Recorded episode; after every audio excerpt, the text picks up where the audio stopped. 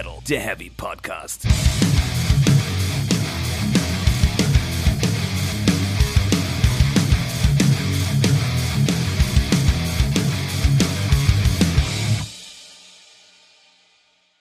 Herzlich willkommen zu Folge 33 von Speak Metal, der Heavy Podcast. Hallo Stefan. Hallo Jasper, hallo Menschen draußen in der großen, weiten Metal-Welt. Hallo Menschen, es ist ein Schnapszahlen-Podcast und deswegen haben wir zwei warme kleine Feiglinge gerade spontan rausgeholt und werden die jetzt erstmal verschnapsen. Ja, wo? Verschlumpfen. Verschlumpfen. Wobei man auch nicht weiß, wie lange die da schon rumlegen, aber das macht nichts. Hier, Ja. Deckel auf die Nase. Oh Gott, oh Gott. Geht doch, jawohl. Anst du Sau. Ich stoße doch Wohlsein. mal. Wohlsein. Jawohl. So. oh, Ah. mm, lecker. Mm. Mm, ah, Ah, Gott. dann gehen wir ja gut geölt in eine gut geölte neue Folge. Ja, ähm, Ja, mal wieder äh, live, nachdem die letzten zwei Folgen äh, vorproduziert waren. aber sehr gut waren. Also ich fand äh, tatsächlich ja, ich fand das ja noch was. Ja, wir widmen uns heute dem Teutonic Steel, genau.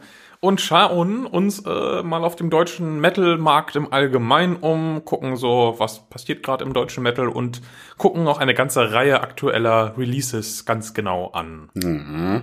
Also nicht ganz so ganz genau, wie wenn wir nur eine Album pro Folge besprechen, weil es sind echt viele, aber Das macht ja nichts. wir nehmen uns ein bisschen Zeit. Wollen wir anfangen mit dem deutschen Metal im Allgemeinen? Ja, Ja, ich denke schon. Und zwar wollte ich eigentlich erst nur eine Folge machen, deutscher Metal im Allgemeinen, ohne irgendwie über konkrete Alben zu reden. Und da wollte ich so Fragen klären wie, gibt es so das deutsche Metal-Genre oder die, den deutschen Metal-Sound? Was würdest du sagen? Hm, also nein, weil, weil, weil auch in Deutschland wahnsinnig viele Bands aus allen möglichen Subgenres irgendwie aktiv sind.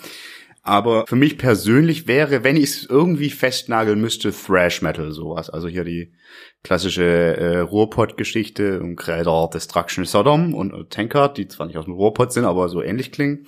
Das wäre für mich eigentlich, wenn ich es festnageln müsste, der Sound. Aber wie gesagt, vielfältige Szene. Ich finde das total spannend, weil ich hätte jetzt gesagt, so die einzige Szene, wo deutsche Metal-Bands, und zwar mehr als nur zwei oder drei, äh, wirklich international was zu sagen haben, ist eigentlich eher der klassische Heavy- und Power-Metal. Weil klar, du hast im Special Metal hast du die sogenannten großen vier. Hm. Ganz ehrlich, davon sind zwei in irgendeiner Form wirklich bedeutsam und Destruction äh, ist noch Solala unterwegs und Tankard sind nur dabei, damit es vier sind. Machen wir uns nichts vor. Boah, wobei die auch ziemlich gut geworden sind, das muss man sagen. Trotzdem. Aber ja, ich weiß, was du meinst, Ne? was, was eure Erfolgsbasis angeht. Genau. Also eigentlich sind das nur Creator und Sorum, ähm, so gern ich die auch mag, besonders Creator.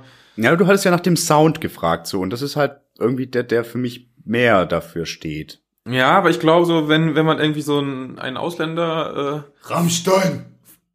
gar nicht mal so, ja, ein Ausländer allgemein, aber einen ausländischen Metal-Fan. Ja, okay. Ich glaube, der kommt schnell eher in Richtung irgendwie Blind Guardian, Edguy, Avantasia, Halloween, Scorpions natürlich auch, Accept natürlich auch. Ich glaube, das ist eher die Richtung, in die er abbiegen würde. Ja, Vielleicht, ja. Ja, und wir hatten ja so eine kleine äh, Metalcore-Blüte. Ähm, Da sind aber zum Beispiel jetzt irgendwie, hatte man ja auch Hoffnung, dass so eine Band wie Caliban auch relativ groß werden würde, sind aber doch wieder am Zurückstecken. Ja, die sind halt da. Heaven Ja. Burn sind Klar, groß. die bleiben, aber der Rest ist da halt weg so. Also ich habe so das Gefühl so, dass Ja, du darfst aber so Geschichten wie, wie, wie, was weiß ich denn, zum Beispiel Eskimo Callboy oder sowas nicht unterschätzen. Aber sind die im. Ausland ein Ding? Ich weiß es nicht. Also eigentlich müssten sie da total gut funktionieren. Also ich habe das für, für eine Band habe ich das heute, heute, heute mal recherchiert, weil ich mir überhaupt nicht sicher war, ob die im Ausland ein Ding ist.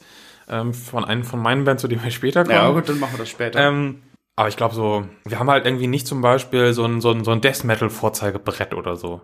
Warum nicht? die jetzt überlegen. Wir haben Debauchery. Ja, ah. äh, warum nicht? Boah.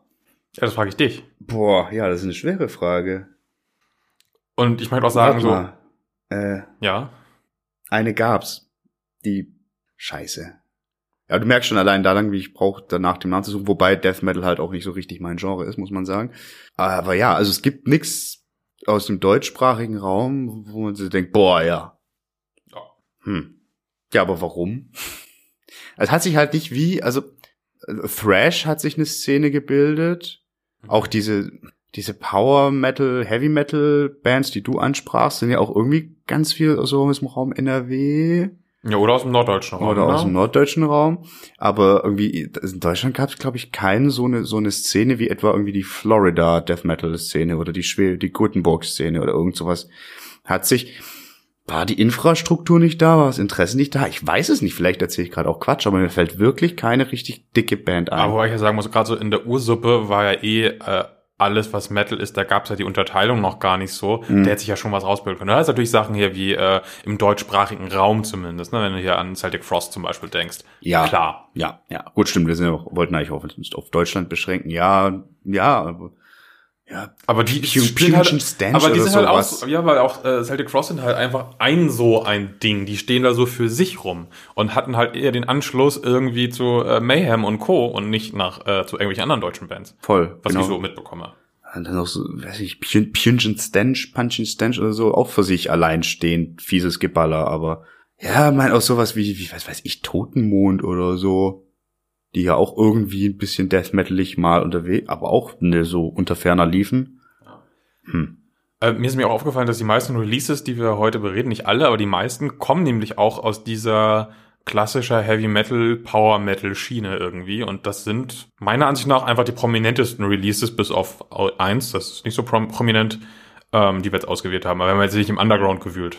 Das stimmt, also das muss man ja, also, weiß nicht, wollen wir nicht erst noch mal ein bisschen über German Metal im Allgemeinen sprechen? Ja, ist, ist ja auch äh, die, Ja, weil das wäre so, das, was du jetzt gerade ansprachst, würde ich thematisieren, bevor wir da wirklich in die unsere Auswahl einsteigen.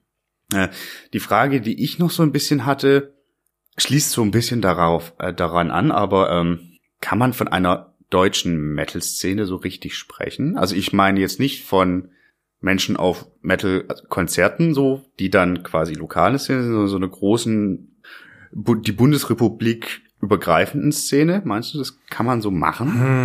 Hm, ja, ich glaube schon, inzwischen schon. Man merkt das auch bei den Musikern immer wieder, dass die jetzt äh, was so ähm, zusammenarbeiten mit in Anführungszeichen genrefremden Musikern. Das wird mehr, habe ich das Gefühl.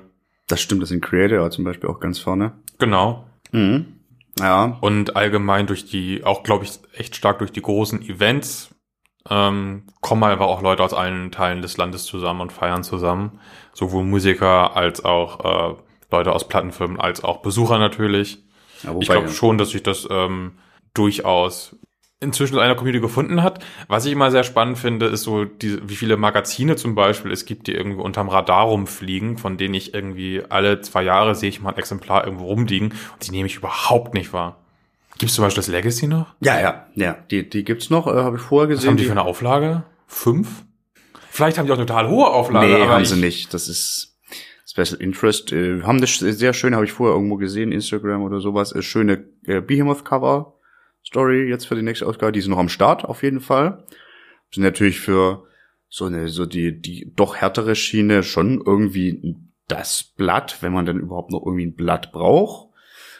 Klar, die gibt's noch. Das finde ich schon erstaunlich, wie viele ähm, Blätter dieser Größe, ich bin ja immer wieder erstaunt, wenn wir irgendwelche Listen durchgehen, wo man vielleicht mal Werbung schalten könnte zum Beispiel, äh, wie viele da tatsächlich in Deutschland existieren und anscheinend über die Runden kommen.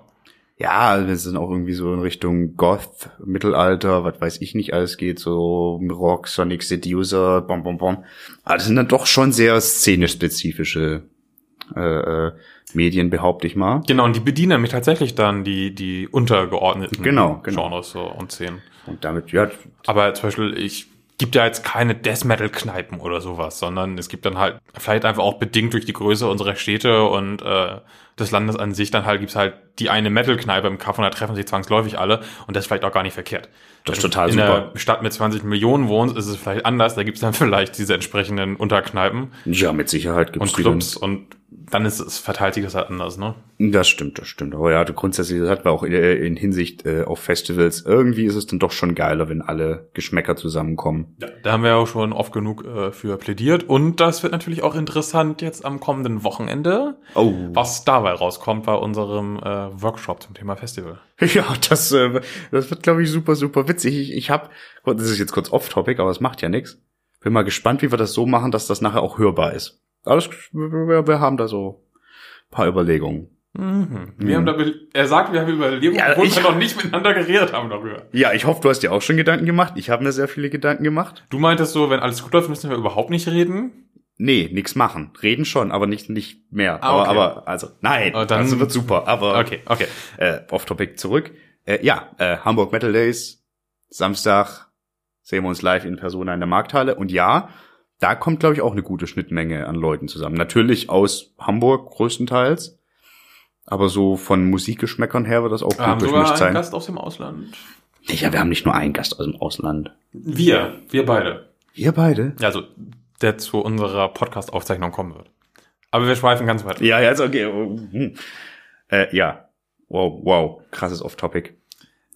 Ja, haben wir noch was? Also ich vielleicht sollte man dem wirklich mal eine komplett eigene Folge widmen. Ich glaube, da könnte man ganz viel rausholen, aber ich, wir haben noch so viele von diesen komischen Alben hier auf dem Zettel. Lass loslegen. Äh, genau, da wollte ich noch kurz einen Disclaimer machen, wie Jasper schon ansprach. So, äh, wir haben echt jetzt also uns so ein bisschen angeguckt, was in den letzten Monaten, oh, zwei, drei Monate waren es, glaube ich, nicht mehr, Mhm. an größeren Deutsch, also Releases von deutschen Bands, Bands aus Deutschland äh, rauskam, ähm, haben natürlich, wenn das ist nicht der Status quo der deutschen Metal-Szene, aber es sind doch einige sehr prominente und sehr wichtige Bands, die auch irgendwie sehr, sehr präsent sind. Ähm, dementsprechend schaffen wir jetzt natürlich anhand dieser Veröffentlichung nicht den Querschnitt, aber man kann sich die schon mal genauer angucken und fragen, was heißt denn das denn eigentlich? So, das wollte ich nur da vorangeschoben haben. Wer beginnt? Ähm, du willst, glaube ich, aufhören, ne? Genau. Und du hast drei. Ich habe drei. Ja? Ich habe vier. Ah Gott. Das hätten wir vorher überlegen können. Ja, ich muss anfangen. Ja, Klar. ja. Also, Stefan. Beginn. Ähm, das ist auch doof, das ist eigentlich. Naja, egal. Okay, ich fange an. Und zwar möchte ich erstmal äh, eingang sagen, ich war letzte Woche, bis letzte Woche in äh, Franken auf quasi Familienbesuch, äh, also erweiterte Familie. Und äh, da hieß es, Jasper, wir gehen auf ein Konzert. Die Mutter lädt uns ein. Ja, Gut. Und eine halbe Stunde spät vor Beginn kommt raus, so, das ist ein A Cappella-Konzert in der Kirche. Und ich so, wow. Danke, du weißt, wie toll ich A Cappella finde. Aber gut, Und Kirchen. ja. So, dann ähm, bin ich da aber hin, war natürlich der nette äh, Schwiegersohn und so. Und ähm, ich muss halt sagen, so, obwohl A Cappella halt auch nach wie vor für mich nichts ist, die haben das gut gemacht. Die haben eine schöne Auswahl an Songs gehabt, die haben unter anderem auch Metallica gecovert, das fand ich total gruselig, aber ansonsten Ah, es war das Nothing Else Matters. Ja, ja. erzählt. Also, mh, Ne? Aber trotzdem, die haben es halt sehr breit aufgestellt, die waren sehr, sehr sympathisch und die haben halt vor allen Dingen mit äh, der Stimme viel gemacht und dem Klangraum, den diese Kirche geboten hat, haben sich dann zum Beispiel halt in verschiedenen Formationen, sag ich mal, durch den Raum bewegt und du hast halt ganz klar gemerkt, so, dass das irgendwie der Bass und wenn der Bass von hinten kommt, dann wirkt das ganz anders, als wenn der Sopran da oder ganz viele spannende Dinge haben die versucht und auch gut umgesetzt. ich behaupte jetzt mal, daher kommt auch der Begriff A Cappella, weil die sind immer so durch die Kirche gewandelt. Das, Weiß ich nicht, keine Ahnung, ist Bullshit. okay. Aber- okay. Spannendes Erlebnis, den Raum ausgenutzt. Ja, Mit also, Stimmen gearbeitet. Genau. Und ich verstehe total, warum das Kunst ist und warum das Leute toll finden und warum diese Leute Geld verdienen Hm? damit. Und dann hat mir das äh, Glück zugelost, das neue Van Canto-Album hören zu dürfen. Trust in Rust heißt das gute Stück. Ähm, als erstes mal als Fact, die Band hat einen neuen Leadsänger und insgesamt sind sie auch eine Person mehr. Das sind jetzt nun sieben Leute, also ein Drummer und sechs Leute, die mit ihren Mündern Dinge tun. Ähm, Singen. und die, nee, nee, ja, singen Also- nicht alle. Das ist ja, das ist ja das Ding. Ja, ich, ja, ich, sorry. Ja, und diese Leute, ähm, die, die Fans finden das neue Album so, hm, weil die neue Liedstimme halt ganz anders ist und so. Und da gab es auch so ein kleines Hin und Her und ob das jetzt gut ist oder nicht. Und irgendwie Interviews, wo sich die Leute, äh, die Musiker jetzt rechtfertigen irgendwie dafür und so total peinlich. Mhm. Ähm, aber das ist mir völlig egal, weil ich hatte ja auch vorher ja irgendwie kein großes äh, Empfinden für diese Band und dann habe ich mir halt im Büro, du warst dabei, den ersten Song gegönnt und ich hatte nach ungefähr zehn Sekunden seelische und körperliche Schmerzen. Alter Finne. Zum Beispiel diese A Cappella in Franken, da haben die auch so ein bisschen die Instrumente versucht rüberzubringen. Aber nicht halt dieses Rakataka, bum, bum, bum, das ist, oh Gott, oh Gott. Das, warum? Trademark. Trademark meinetwegen, so. Aber das, wenn das alles wäre, dann könnte ich ja wahrscheinlich sogar noch irgendwo damit leben. Aber das ist so, das klingt alles relativ gleich. Die Abwechslung ist relativ gering. Ich habe noch mal in die alten Alben reingehört, die waren kreativer. Und zwar nicht nur die Coverversion, die sie damals gemacht haben. Gut, ähm, ne? Sondern auch die eigenen Sachen waren auf jeden Fall kreativer. Die Songtexte, ich habe mir so ein paar Songtexte Oh, das durchgelesen. macht nicht. Nein, um Gottes Ey, das ist so peinlich und Klischee hoch 10. Also Joey DeMaio wäre entweder stolz oder peinlich berührt. Das wäre für Joey DeMaio auf einem sehr schmalen Grad. Das heißt, für jeden anderen Menschen auf diesem Planeten ist er schon irgendwo hinterm Jupiter. Also, ich habe keine Ahnung, was... Nee. Ich kann hier mal zitieren, einen Song, auf den sie total Oh, stolz ich sind. möchte das nicht. Welcome to our show. Mhm. Ja. We gonna rock you singing. Mhm. All fortissimo. Und jetzt, cause our drummer is killing.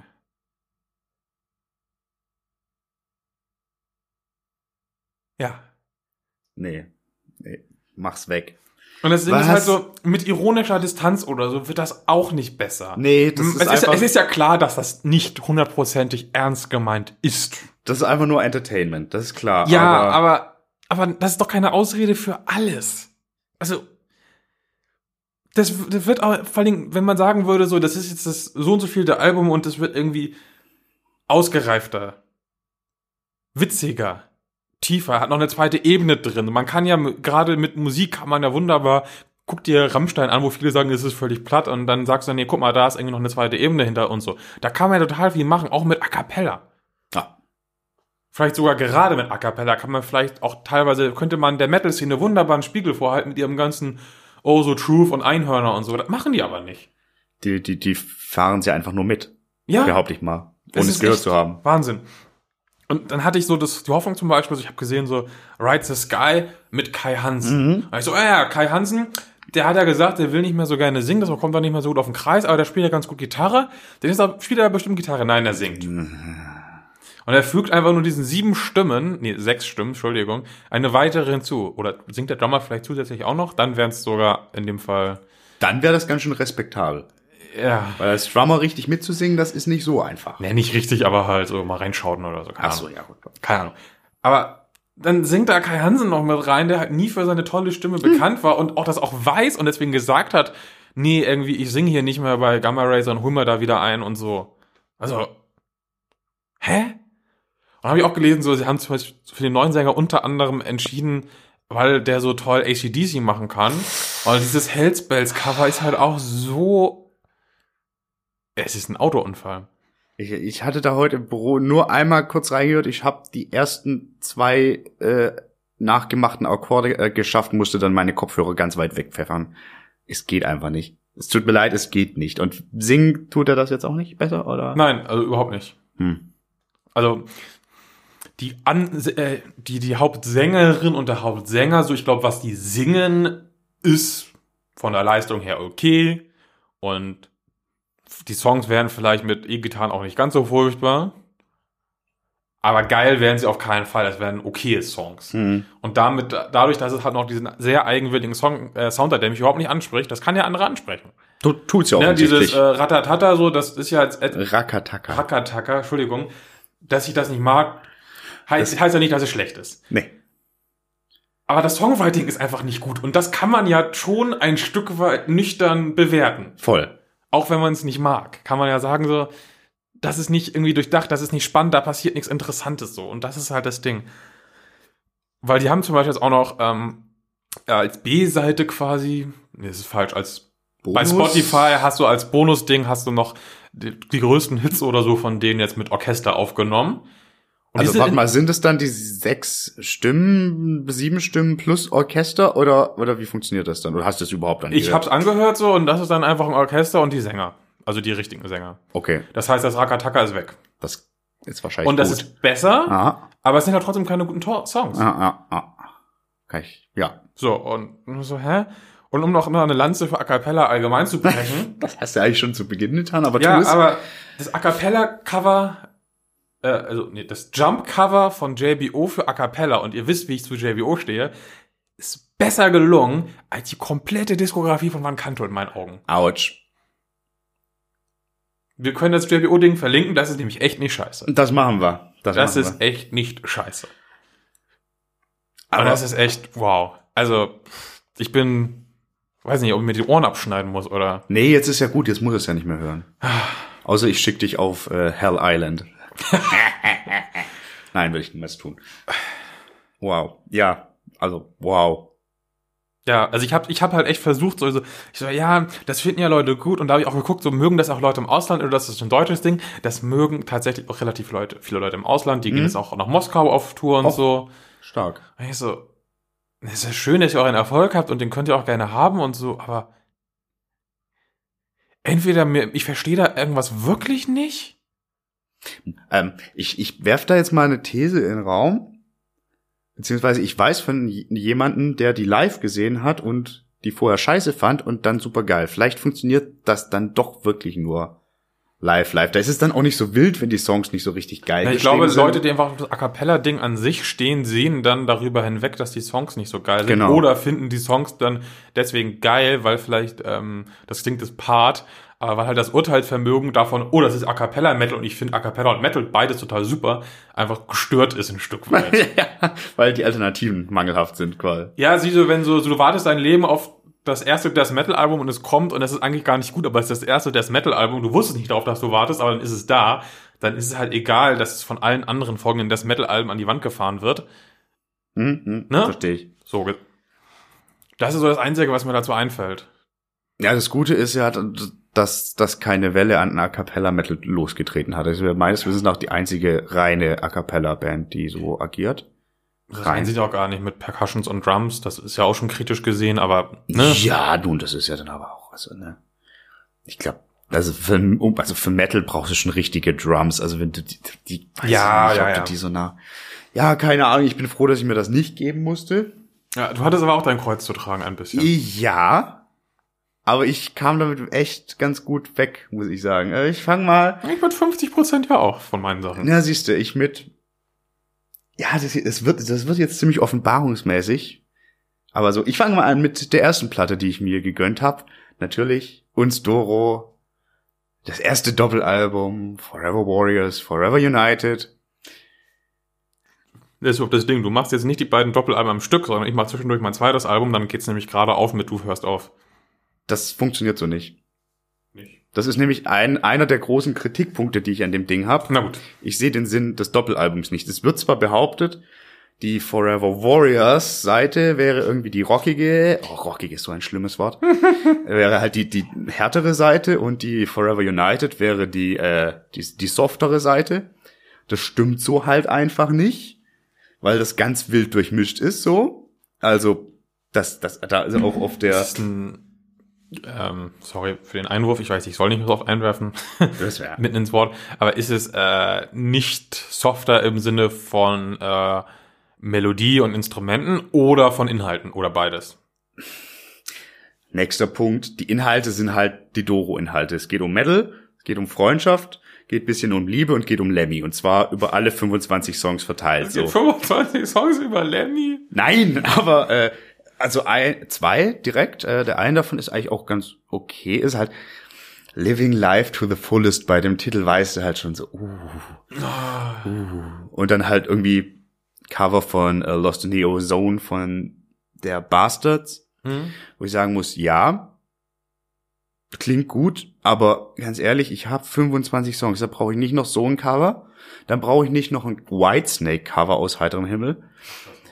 Und dann kommt noch mal der Oberkracher irgendwie, dann werden die letzten beiden Songs der jeweiligen Platte, ich glaube bei der ersten ist es die Black Ballad oder so, wo du schon weißt, Name, aha, aha. Und bei der zweiten ist es das unfassbar komische Metal is my alcohol, das ich ja irgendwie geil finde in seiner absoluten Rumpeligkeit. Also das ist ja wirklich nur ein Fun-Gag, aber ich frage mich, Ist das ein Gag? das muss nicht. Ich also bin mir bei Doro echt nicht sicher.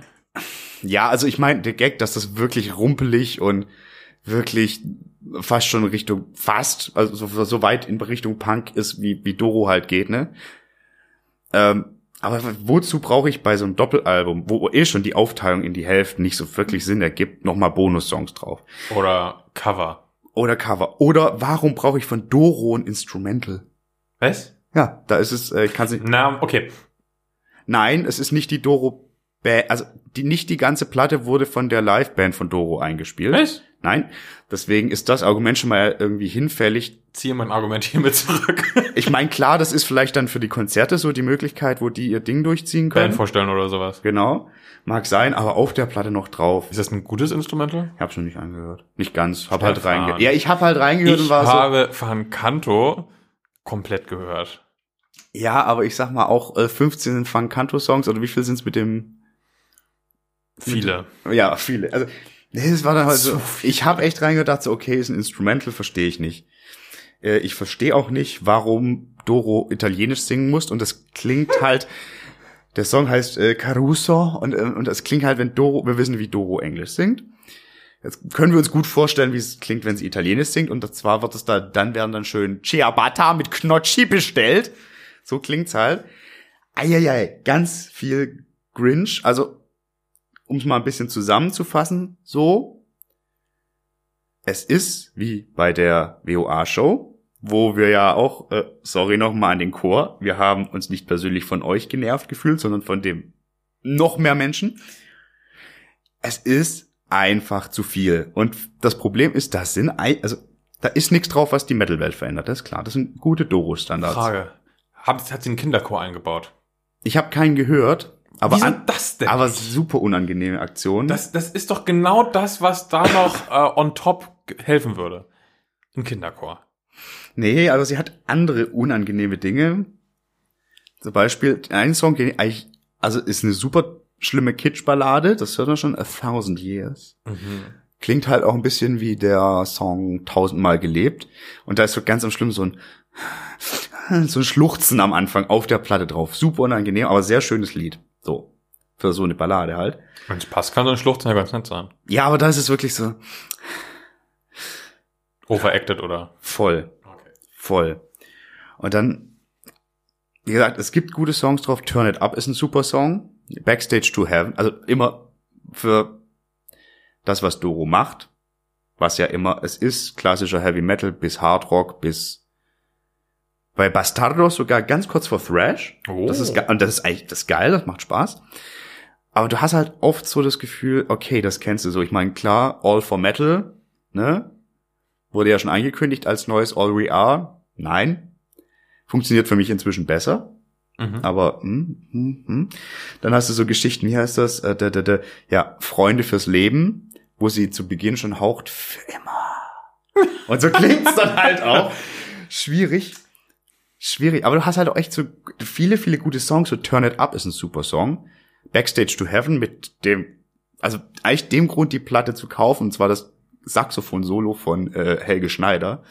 Ist ein cooler Song, ist irgendwie so ein bisschen, ist halt so 80s Hardrock, macht Spaß, Party-Song.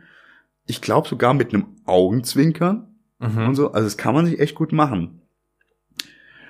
So, also wie gesagt, das, es gibt viel, also nicht, doch es gibt viel Gutes an der Platte, generell auch, weil ich finde, in allem, was Doro tut, ist sie halt Doro und ich finde das immer super. Aber sehe halt auch, wie sie durch dieses zu viel, durch dieses zu viel präsent, durch dieses zu viel tun, durch zu viele Songs auf eine Platte packen, die nicht alle gut sind, die stellenweise nicht zu Ende gedacht sind, die wahnsinnig viele Wiederholungen drin haben. So, sich selbst wieder so, weißt du, so wieder in die Ecke drängt, wo ich dann verstehen kann, dass ganz viele Leute gar keinen Bock mehr auf sie haben, was echt schade ist, weil sie eine tolle Person ist. Ich finde auch live immer noch super gut singt. Aber ja, ob so eine Platte ist halt dann auch letztlich so, ja, die Songs werden sich gut ins Live-Set einfügen. Hätten wir sie gebraucht? Ich weiß es nicht. Hast du eine Theorie, warum es ein Doppelalbum ist? Ja, weil alles muss raus, hatte ich so das Gefühl. Weil da ist dann auch noch dieses, dieses Love's Gone to Hell, was vor Äonen als Single mit Video irgendwie so vollkommen zusammenhanglos ausgekoppelt wurde. Ich habe mir auch ein paar dieser Track-by-Track-Dinger angeguckt. Und ich sehe, also ich verstehe nicht, was der Sinn, also der Sinn ist einfach was Neues zu machen und zwar ein Doppelalbum. Aber wie gesagt, das Konzept Doppelalbum ist nicht erfüllt. Ich habe eine Idee. Ja. Ähm, das hätten vielleicht eigentlich eher zwei Alben sein sollen. Gibt's mir wahrscheinlich recht, ne? Hättest du aufteilen Oder können? Ja. ein zusammengestauchtes. ja, und Best. dann wäre es ein gutes geworden. Okay. Liegt das vielleicht daran, dass du mit einem Doppelalbum, dass du besser, dass du das äh, A, klingt das erstmal, die Story ist spannender, B, du verkaufst das ein Stückchen teuer, ich habe gerade geguckt, das kostet äh, neu Mhm. irgendwie 22 Euro, statt normal sind wir so 15 oder so. Ja. Das heißt, du steigst zum Beispiel in den Charts automatisch höher ein, obwohl du nicht mehr verkauft hast. Das ist natürlich auch vorstellbar. Das Ist das vielleicht einfach ganz ein schlimm. Move vom Management? ist halt vorstellbar. So, also ja, so wenn du das so sagst, das fühlt sich echt an, weil da so viel drauf ist, was nicht drauf müsste. Ja, auch gerade wenn du sagst, irgendwie so ein vor Äonen ausgekoppeltes Ding wird da nochmal reingeschmissen, einfach weil man es rumliegen hat. Das klingt für Ja. mich so nach so, ja, wir müssen den Preis ein bisschen höher machen und wir machen jetzt so eine künstliche Story und dann kommen wir vielleicht damit mal irgendeine Chartsposition, die uns wieder eine Story gibt. Um Ja, das mal wieder irgendwie als Motor anzuschmeißen, weil mit einem normalen Doro Pesh Album wirst du wahrscheinlich nicht in die Top 10 Albumcharts kommen. Mit einem Doppelalbum, ich weiß nicht, ist sie damit irgendwo nennenswert gelandet? Hm, Ich glaube Platz sieben oder so, wenn ich Ja, mich mal. recht erinnere. Und das wäre halt für, wenn du halt äh, abziehst, das kostet halt Acht Euro mehr oder so im Schnitt als Ja, ein das ist halt- Single-CD. Das läppert sich auf gut Deutsch. Das Ja, läppert ja, sich. das, das ist für die Bewertung sind das ja 1,5 Alben dann eigentlich. ja, hast du recht. Das kann wirklich so sein. Und das hilft für die Charts echt enorm. Ja. Das kann der Unterschied zwischen Platz äh, 7, also in den Top 10 oder Platz 15 sein. Ja. Und wenn du in den Top 10 bist, dann bekommst du mehr Airplay und so. Ja, und dann stelle ich halt, ja gut, aber ab, ja, aber ob es dann wert ist dafür so ein. Und ich habe auch mal geguckt, so was die Leute sagen. So viele Fans sagen, also entweder gibt's die komplett unkritisch und die sagen, ja, mehr Doro ist mehr geil. Dann gibt's halt auch die Leute, die sagen so, ich mag, also so wie ich, ich mag die Frau, ich mag ihre Musik so wie sie ist, aber das ist einfach zu viel. Und dann gibt's natürlich die Leute, die halt auch, das, das ist auch legitim, sagen so, ey, die Frau hat nichts Neues zu sagen und das jetzt noch auf doppelter Länge. Schwierig. So, ich find's, ja, wie gesagt, als Fan kannst du es dir gut anhören, sind gute Songs drauf, wird live funktionieren, aber wenn du bis jetzt kein Doro-Fan warst, wirst du es jetzt auch nicht mehr. Ich glaube, sie hat sich damit keinen Gefallen getan, so in der großen Breite, aber Also zusammengefasst irgendwie mehr vom Gleichen und Ja. ist, ist okay, braucht aber man eigentlich nicht so. nö, voll nicht. Hast du einen Anspieltipp? Äh, ja, also Bastardos finde ich stark, Turn It Up finde ich stark und Backstage to Heaven. Also ich, da gibt's, da dann gibt's noch mehr, ja, wie gesagt, Thousand Years ist super und natürlich Metal is my alcohol. Und, nachdem ich es ja wirklich furchtbar fand, dieses Duett mit dem Johann, das ist If I Can't Have You, Nobody Will, ist ein bisschen gewachsen. Brauche ich immer noch nicht, da höre ich mir immer noch lieber das Duett auf der Jom Viking von Amon Amarth an. Aber es ist, es funktioniert besser irgendwie inzwischen. Mhm.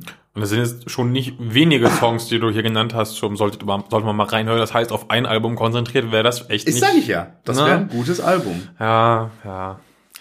Soll ich mal weitermachen? Ja, bitte. Ja, ich, äh, es begab sich, dass ich äh, auf der Full Metal Cruise ja auch war, kurz, nicht für die ganze Zeit, aber kurz. Und äh, dort spielten unter anderem wahnwitz, wahnwitzige dreimal Gravedigger.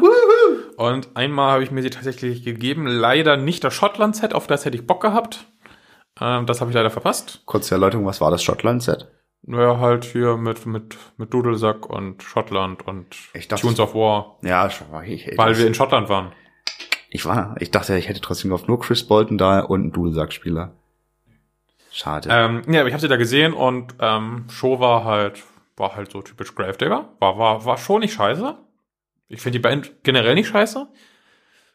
Aber halt auch nicht mehr. Mhm. Und ähm, ist, ist das neue Album auch rausgekommen, The Living Dead. Ich glaube, das ist das aktuellste Album, was wir heute besprechen. Das, wann kam, Kam das jetzt raus? am Freitag, glaube ich. Raus. Dann ist es das aktuellste, ja. Genau. Ähm, die Songs funktionieren größtenteils. Außer. Darf ich, komm, ich, darf ich jetzt schon das Außer stellen? Nee, nee, nee, nee das, das außer, äh, ja, sag. Diese, diese furchtbare Ruskaya Ko- Koop. Kommen wir noch zu. Ja, okay. Ähm, ist nämlich anders, als du denkst. Bin ich mal gespannt. Es funktionieren größtenteils, wie gesagt. Äh, die Songtexte sind echt furchtbar platt, wie ich finde. Das sind die typischen Gravedigger-Themen, die sie schon tausendmal erzählt haben. Und natürlich müssen irgendwelche Gräber ausgebuddelt werden und The Living Dead. halt. ja, ne, es ist halt, Kurzer Einwurf. Oder vielleicht ist es dein Fazit, ich nehme es dir vor, ist das eine Bezeichnung, also ist das quasi eine Selbstreflexion, dieser Albumtitel? Bitte weiter im Text. ah, das können wir schon sagen. ähm, ich habe mal so versucht zu gucken, so mit was vergleichen sich für mich die Band. Und ich bin drauf gekommen, so, das ist so, so ein Besuch bei Burger King. Aha. Du weißt, da gibt's den Whopper und der ist besser als irgendwie Zeug von McDonalds, finde ich jetzt. Und der schmeckt und der macht halbwegs satt. Aber es ist halt auch nur ein Whopper. Und das ist irgendwie jedes Gravedigger-Album für mich. Das heißt, du, es gibt so viel mehr Bands, zu denen du eher gehen könntest, die dann wie so ein geiler, Ja. handgemachter, fresher Burger Da kann, aber auch, da kann ich aber auch Scheiße bekommen. Bei Gravedigger weiß ich aber, da werde ich nie was wirklich Schlechtes bekommen. Okay. Das ist alles immer mindestens solide, wenn nicht gut. Ähm, es ist nicht sonderlich ausgefuchst oder so. Also die ersten, das ist so hart, die ersten vier Songs, wenn man die einfach nur mal durchskippt bei Spotify, ganz schnell hintereinander, das ist das gleichgehend, das gleiche Riff. Hm. Vielleicht ist es mal ein Stück daneben platziert, Naja. aber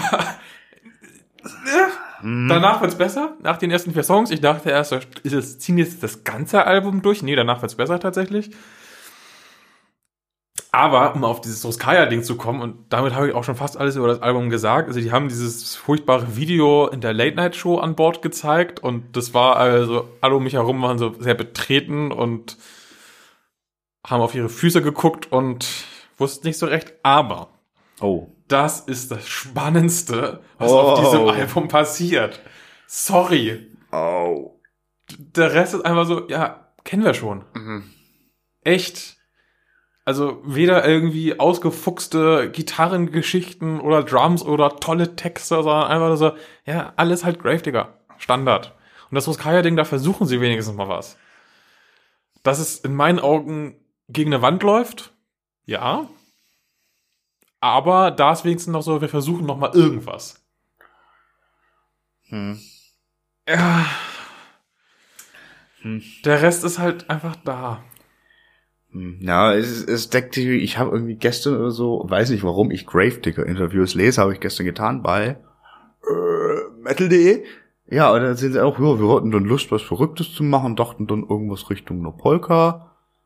Und dann sind wir irgendwie auf Ruskaya gekommen, die sind ja auch bei, bei Napalm und dann haben wir das so gemacht und jetzt ist es da. Ja, jetzt ist da. Also ich finde, Gravedigger ist halt wirklich, ich, ich mag die Band einigermaßen gern. Mhm. Ich finde, das ist so eine sehr ähnliche Kiste wie Doro, dieses so, waren halt schon irgendwie immer da und machen halt immer echt so dieses Zeug. Genau, das ist auch gut, dass sie da sind, aber Aber finde ich halt, da mag ich auch lieber Bands, die vielleicht auch mal irgendwie ausbrechen und vielleicht auch mal Grütze machen auf einem Album. So richtig Grütze. aber nicht nur auf einem Song quasi. Grütze. Ger gerne auch wirklich ein Album, das wirklich Grütze ist. Und dann irgendwie sich mal neu besinnen oder neu fangen, aber die spielen einfach ihren Stiefel und das ist cool und das passt zum Beispiel auch auf so ein Schiff, weil jeder kennt diese Songs und jeder, auch der sie nicht kennt, versteht sie nach den ersten drei Minuten, Hm. hat er die komplette Show verstanden von denen. Das ist aber gut. Ja, Das ist das wirklich ist, das ist gut. so eine gemeinsame Nennermusik und sehe ich überhaupt nichts Böses dran, aber ich, es gibt mir auch absolut nichts, zumindest dieses Album zu hören. Die Ausreißer damals waren halt wirklich diese, diese Tunes of War Geschichten so. Da ist ein bisschen mehr passiert, aber irgendwie alles, was ich zuletzt von dieser Band gehört habe in den letzten Jahren, war halt irgendwie echt alles gleich. Mhm. So viel zu Gravedigger. Ich überlege jetzt gerade, macht es vielleicht Sinn, wenn du direkt weitermachst? Dann mache ich mein nächstes, dann machst du dein nächstes, dann mache ich mein letztes. Das können wir gerne so machen. Ja. Jetzt wird's nämlich bei mir auch äh, deutlich besser. Und zwar ist das, glaube ich, die kleinste Band aus unserer äh, Sammlung, wenn auch nicht die jüngste. Äh, wenn es die sind, von denen ich denke, dann ja. Mob Rules. Jawohl, dann Äh, die. die. steuern nämlich nächstes Jahr auf 25 Jahre Bandjubiläum zu. Ähm, wer das vielleicht nicht kennt, weil die sind vielleicht nicht ganz so bekannt, das ist so äh, aus Norddeutschland ähm, melodischer Heavy Power Metal mit viel Keyboard und so. Ähm, ganz Ich schöne Sache finde ich. Ich glaube, das siebte Album jetzt. Das äh, Album heißt Beast Reborn. Und ja, fangen wir erstmal damit an, so, wo ich gerade gesagt habe, so bei Ruskaya ist das spannendste der Song, äh, bei Ruskaya, bei Gravedigger ist der Ruskaya Split das der spannendste Ja. Song. Bei Grave, äh, Bei Mann. Mob Rules. bei Mob Rules ist passiert in fast jedem Song irgendwas Spannendes. Ja, was zum Beispiel? Und Ich finde einfach, die Struktur ist einfach spannend. Es plätschert nicht so vor sich hin, Ah. sondern die Songs erzählen kleine äh, Stories, die, äh, die Melodien gehen rauf, runter, hast du nicht gesehen. Das ist die, die erfinden das Rad überhaupt nicht neu. Also die drehen es sehr gekonnt und freudig und es macht einfach Spaß zuzuhören. Das ist einfach gute Laune Musik auch ein Stück weit. Das finde ich schon. Ja, ja finde ich auch. Und im Vergleich zu den Alben, die ich davor gehört habe, ist das eine totale Wohltat. also von Kanto und Gravedigger. Ähm, die Songs sind echt catchy. Ich habe ähm, Mob Rules vor einiger Zeit mal gut gehört. Ähm, die letzten Alben hatte ich jetzt nicht so verfolgt, aber funktioniert mich, mich weiter hin wunderbar. Nach hinten raus wird das Album so ein bisschen langweilig, da geht ihm die Puste aus. Aber da sind schon coole Sachen drin. Die haben zum Beispiel so einen Song, ähm, 8 Minuten, 17 Sekunden lang, aber halt nicht einfach nur lang, um lang zu sein, sondern Mit Abwechslung. ja, gut gefüllt. So. Und das ist halt so schön. Wenn ich da an andere Sachen denke, zum Beispiel ähm, hier äh, Maiden mit diesem komischen, super langen Song, der einfach nur lang war, um lang zu sein. Äh. Äh, Traveler in Time wäre noch ein Anspieltipp von mir. Aha. Den fand ich auch echt schön. So, ich finde irgendwie alles so, das ist einfach ein Wohlfühlalbum. Ein Wohlfühlalbum. Vielleicht auch, Namens Beast Reborn. Das muss man sich echt beachten. Ja. Aber ich weiß, ich glaube, ich weiß genau, was du meinst. und vielleicht ist es auch dadurch gefärbt durch das, was ich davor hören durfte. Hast du da dann auch das wirklich in der Reihenfolge so jetzt Ja. gehört? Okay. Ja, tatsächlich. In dieser Reihenfolge. Schönes Album. Das kann, man Echt, auch, er findet das Rad echt nicht neu, wie gesagt, kann auch nicht der Anspruch sein. aber ist schön. Das ist ein gutes Fazit. Wir müssen kurz Pause machen. I'd like to start by just you telling us what is the, the, the, the, the primary ideology or primary ideas that fuel Gorgoroth, Gorgoroth's music.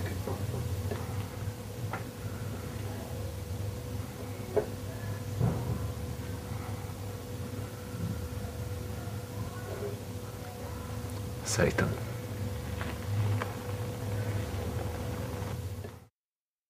Und jetzt bist du dran mit deinem äh, zweiten erst, oder? Ja, genau. Also Ja, es dass war ein ich- Doppelalbum, ja, ja, ja, ja, ja. Wobei man echt sagen muss, wenn man denkt, dass das für ein Kanto-Ding. Egal. Ich habe etwas getan, von dem ich äh, da, nicht dachte, dass ich es jemals tun würde, und es war halb so schlimm, wie ich befürchtet hatte. Ich habe mir das neue Beyond the Black Album mehrfach in Gänze angehört. Äh, Heart of the Hurricane heißt es. Und ja, das kann man mal machen. Also man muss sich natürlich vollkommen bewusst sein. Das ist maximal, also, also, das ist Metal, auf jeden Fall. Es ist, Fun Fact, Beyond the Black sind in den Metal Archives gelistet. Im Gegensatz zu Bands wie Quellersack zum Beispiel. Wow. Also dies, äh, ohne Scheiß, und die, äh, für, zu der Platte gab es jetzt noch keine Bewertung, aber zu den ersten beiden kam gar nicht so schlecht weg. Das ist gut geschriebener, gut performter Symphonic Power Metal mit maximalem Pop Drift, so. Wer da jetzt schon das blanke Kotzen kriegt, wird damit nicht happy, ist klar. Ähm, aber ja, so, äh, das ist das erste Album in der neuen Besetzung, so nachdem die alte ja quasi komplett bis auf Sängerin Jennifer Haben ausgetauscht wurde. Äh, die beiden neuen Gitarristen, ich weiß, einer heißt Tobi und der andere, keine Ahnung. Und äh, die gute Jennifer waren jetzt offensichtlich mehr am Songwriting beteiligt. Äh, das wirkt sich, wie gesagt, ich habe noch kein Album komplett durchgehört, hatte aber lange Zeit einen ganz schlimmen Ohrwurm von ein paar Songs, also funktioniert wirkt sich meines Erachtens nach nicht negativ aus. Das ist auch schon mal gut. Ähm, Problem habe ich trotzdem mit der Platte. Ein ähnliches wie bei Doro. Es ist einfach zu viel. Und zwar in dem Fall nicht zu viele Songs. Das sind auch, glaube ich, 15, wenn ich es richtig weiß. Ja. Aber äh, zu viele Stilauswüchse, die für mich nicht so richtig zusammenpassen. Du hast irgendwie so der Opener ist ziemlich geil. Heißt äh, Hysteria. Könnte man ja sagen, okay, das Riff ist aber von Mysteria von Edguy geklaut. Was vielleicht auch, ich weiß nicht, ob Sascha Peter wieder involviert war, ne? nicht so abwegig, aber es ist ein geiler Song, ist halt so so ein bisschen wie die späteren Within Temptation halt so sehr rocklastige Symphonic-Musik, kannst du gut machen. Aber dann kommt irgendwann so ein Song wie, wie, wie, wie äh, The Song for the Godless und der beginnt halt mit so übel cineastischen Drums und Schalmeien und so Pauken und du denkst, hier ziehen gleich Orks rum, aber dann hast du halt so einen Schunkelsong von äh, Jennifer Dargeboten, das ist irgendwie so, warum? Äh, und dann hast du so eine unfassbar kitschige, käsige Disney-Ballade mit so einem Chor drin. Zwar kein Kinderchor, auch hier nicht, aber irgendwie. Werden oh, wir noch einen Kinderchor hinbekommen? Oh, nee. Bei mir nicht. Nee, bei mir auch nicht. Ähm, hast du dann so, so Songs wie irgendwie der Titelsong, wo du eigentlich, okay, wo, irgendwie, wo das Riffing so ein bisschen an Trivium so zu Vengeance Falls erinnert, was für mich nicht die schlechteste Referenz ist. Aber dann kommt natürlich auch wieder die super Poppigkeit. Dann hast du Songs, die irgendwie klassischer Power Metal sind, so wie, wie, wie oh, mit ganz furchtbarem Titel Fairy Tale of Doom. Generell hier die Texte auch, oh, nicht ganz so schlimm aus der Klischeekiste wie bei Fancanto und Gravedigger, aber, aber schon, schon. ne? Aber dann, also das war wie, das ist ein Song wie Freedom, der ordentlich abmettelt, sogar mit Double Bass und so, der aber, wo irgendwie das alles nicht ineinander greift, was dann irgendwie so wie so ein Fremdkörper wirkt. Und dann hast du zum Schluss zwei wirklich gute Pop-Power-Metal-Songs und dann ist das Ding durch. Und ich dachte mir so, ja, im positiven Sinn Musik zum Staubsaugen. Also ich würde gern mehr kritisch wichtig. Ich meine, alles drumherum muss man, muss man sich klar sein, das ist eine sehr professionell zusammengestellte und arbeitende Band. Ich weiß nicht, wie weit die überhaupt so als Band zu begreifen sind, aber das, was sie auf Platte bringen und dann auch live darbieten, ist für jemanden, der grundsätzlich keinen Schreikrampf kriegt bei so einer Art Musik, echt gut gemacht. Voll, also ich hatte da null Schmerzen mit, hätte ich nicht erwartet. Außer so die ab und zu käsigen Momente, aber ey, was willst du machen? Ich würde ich würd tatsächlich gerne sagen, ich muss das irgendwie irg irgendwo mehr Kritik finden, aber ist es nicht. Also es ist ja, ne, leichte Kost einfach, aber das macht Spaß. Das ist ein Wohlfühlalbum. Das ist ein mhm, Wohlfühlalbum. Glaube ich, ja. Frage ist, warum sich das so breit aufstellt. Ist das so der Versuch, äh, auch nochmal jetzt irgendwie den aus der, keine Ahnung, Ecke zu sagen, so, hey, hört euch mal das an, Voll. Die sind gar nicht so blöd. Also die haben ja, die, die greifen ihre Leute aus dem äh, poppigeren Umfeld, die bedienen sie komplett. Die Symphonik-Leute haben sie, glaube ich, inzwischen auch alle überzeugt. Voll. Und jetzt versucht man noch irgendwie so den Rest in Angriff zu nehmen. Also so leicht folkige Tendenzen gab es wohl schon immer. Ich finde, also das ist schon krass. Also wo du wirklich sagst, okay, das könnte auch für so Mittelalter-Fans interessant sein. Stellenweise, wie gesagt, wirklich auch für Leute, die sich eher im, im, im Power Metal so richtig verordnen, was ja irgendwie nochmal was anderes ist als Symphonic Metal und so. Ich denke schon, dass es so eine Maximierung der Zielgruppe ist, oder letzten Endes. Und das ist halt so, da fehlt ein bisschen der rote Faden. Die einzelnen Songs für sich sind, wie gesagt, größtenteils ziemlich gut, aber so als Ganzes so, hm, hm, hm, hm, hm. ja. Aber da wird schon irgendeine Überlegung hinterstellen, also bei dieser Band, ähm, das kann man finden, wie man will, passiert halt nichts zufällig. Nee. Aber bei den wenigsten professionellen Bands tut es das. Ich glaube, bei bei manchen schon, also schon. professionellen, so bei Ghost passiert auch nichts zufällig. Genau. So, aber das, das ist halt jetzt auch aus der Band nehmen. selbst heraus, so. Ja, und da fehlen einfach so ein bisschen die Einblicke, aber ich glaube schon, dass da immer noch relativ viel von außen kommt. Mhm. Und zumindest am Anfang war das ja ganz klar. Ja. Also, da, da, da war ja äh, die Band auf der Bühne eine andere als die im Studio und so, damit fing es ja schon mal an. Ja. Das ist inzwischen besser geworden. Ja. Ich bin total gespannt, ähm, wo die Band in 10, 15 Jahren ist, ob sie überhaupt noch gibt erstmal. Das ist eine spannende Frage. Ähm, und wie sie halt dann auch vom Standing her ist, weil da ganz viele Leute reinkommen, ähm, die gar nicht irgendwie den alten Hintergrund der Band wissen, weil es gibt äh, durchaus auch Bands wie Deep Purple. Hm. Die da Sex haben, Pistols? Ja, da haben Geschäftsleute gesagt, wir hätten gerne eine Band und äh, wir suchen uns mal irgendwelche Musiker und statten die mit Geld aus und schmeißen die voll. Und dann haben wir eine Band, dann ist es plötzlich die Purple. Und das interessiert heute keine Sau mehr. Nee. Ja, das ist so. Bin ich total gespannt, wie sich das äh, über die Jahre entwickeln wird. Hat ein Geschmäckle, aber ich sag mal, das ist auch eine Musik, die, die, Muss glaub gar nicht tiefer gehen. Deswegen Nee, ich glaube auch gerade so im. Symphonic Metal äh, ist das völlig in Ordnung. Ich glaube, irgendwie im äh, Extreme Death Metal wäre das viel schwieriger. Das ist auch, also da irgendwie was zusammenzubauen, äh, schwierig. Aber ja, bin ich voll bei dir. Ja, äh, äh, fand ich, fand ich echt gut. Ich werde mir die Platte wahrscheinlich jetzt nicht mehr so groß anhören, aber wenn ich dann muss, ist es okay. Ich musste dir auch schon äh, des Öfteren live sehen. Das war auch immer so. Ist nicht- mache es ist nicht glaube ich, schlimm. bei den Metal Days mal. Es ist halt nicht schlimm. Es ist halt. Gibt mir nix. Aber ich kann da stehen, irgendwie ein Bier trinken und fertig. und freuen. Und tut überhaupt nicht weh. Nein. Ja, ich gucke mir jetzt Also ich an, verstehe aber auch total, warum man davon von der Band genervt sein kann. wie bei Doro. Wie bei Doro. Naja, hier nochmal anders, weil irgendwie relativ viel Geld und Energie in diese Band gesteckt wird von oben, die vielleicht in andere Bands, die sich seit zehn Jahren den Arsch abrackern, vielleicht verdienter gewesen wäre. Aber mit äh, der hat's verdient, hat Musik halt noch nie versucht, siehe, äh, siehe Anvil, ne? Ja. Alles mal gucken. Mal gucken. Äh, ich, also, damit hat das halt noch nie funktioniert mit, die hätten's verdient. Also ja, ich kenne auch ganz viele Leute, die sagen, die hätten's verdient, in der ersten Bundesliga Fußball zu spielen. ja, so. Alex? Ja, äh, kurz, kurz und Ich war jetzt Fußballer und nicht ein Verein an sich, aber Ach so. auch trotzdem schön. Nix, ich habe auch nichts gesagt. Nee, ich glaube, ich gucke mir das Ganze jetzt auch wirklich mal am Wochenende an. Ich glaube, ich bin Freitag, ne? Möglich. Guck, ist, glaube ich, ausverkauft. Samstag gibt's noch Ka- Es gibt noch Karten für Samstag. Standpunkt, äh, Zeitpunkt jetzt Montag. Man weiß nicht, was bis Mittwoch zur Ausstrahlung ist. Deswegen wollen wir doch gar nicht jetzt äh, zu weiter, lang philosophieren. Sondern zu deinem, deinem äh, letzten es ist schon Album. mein letztes, also nicht für immer, für jetzt. Nein. Ja, und zwar habe ich mich dann noch äh, dem ähm, Herrn äh, Dirk Schneider gewidmet. Zweiter Vorname Udo. Und zwar dem Album äh, Steel Factory. Und erstmal muss ich sagen, ich bin total froh, dass dieses Ich spiele ein allerletztes Mal Except Songs vorbei ist, weil das hat sich geschlagene drei Jahre hingezogen.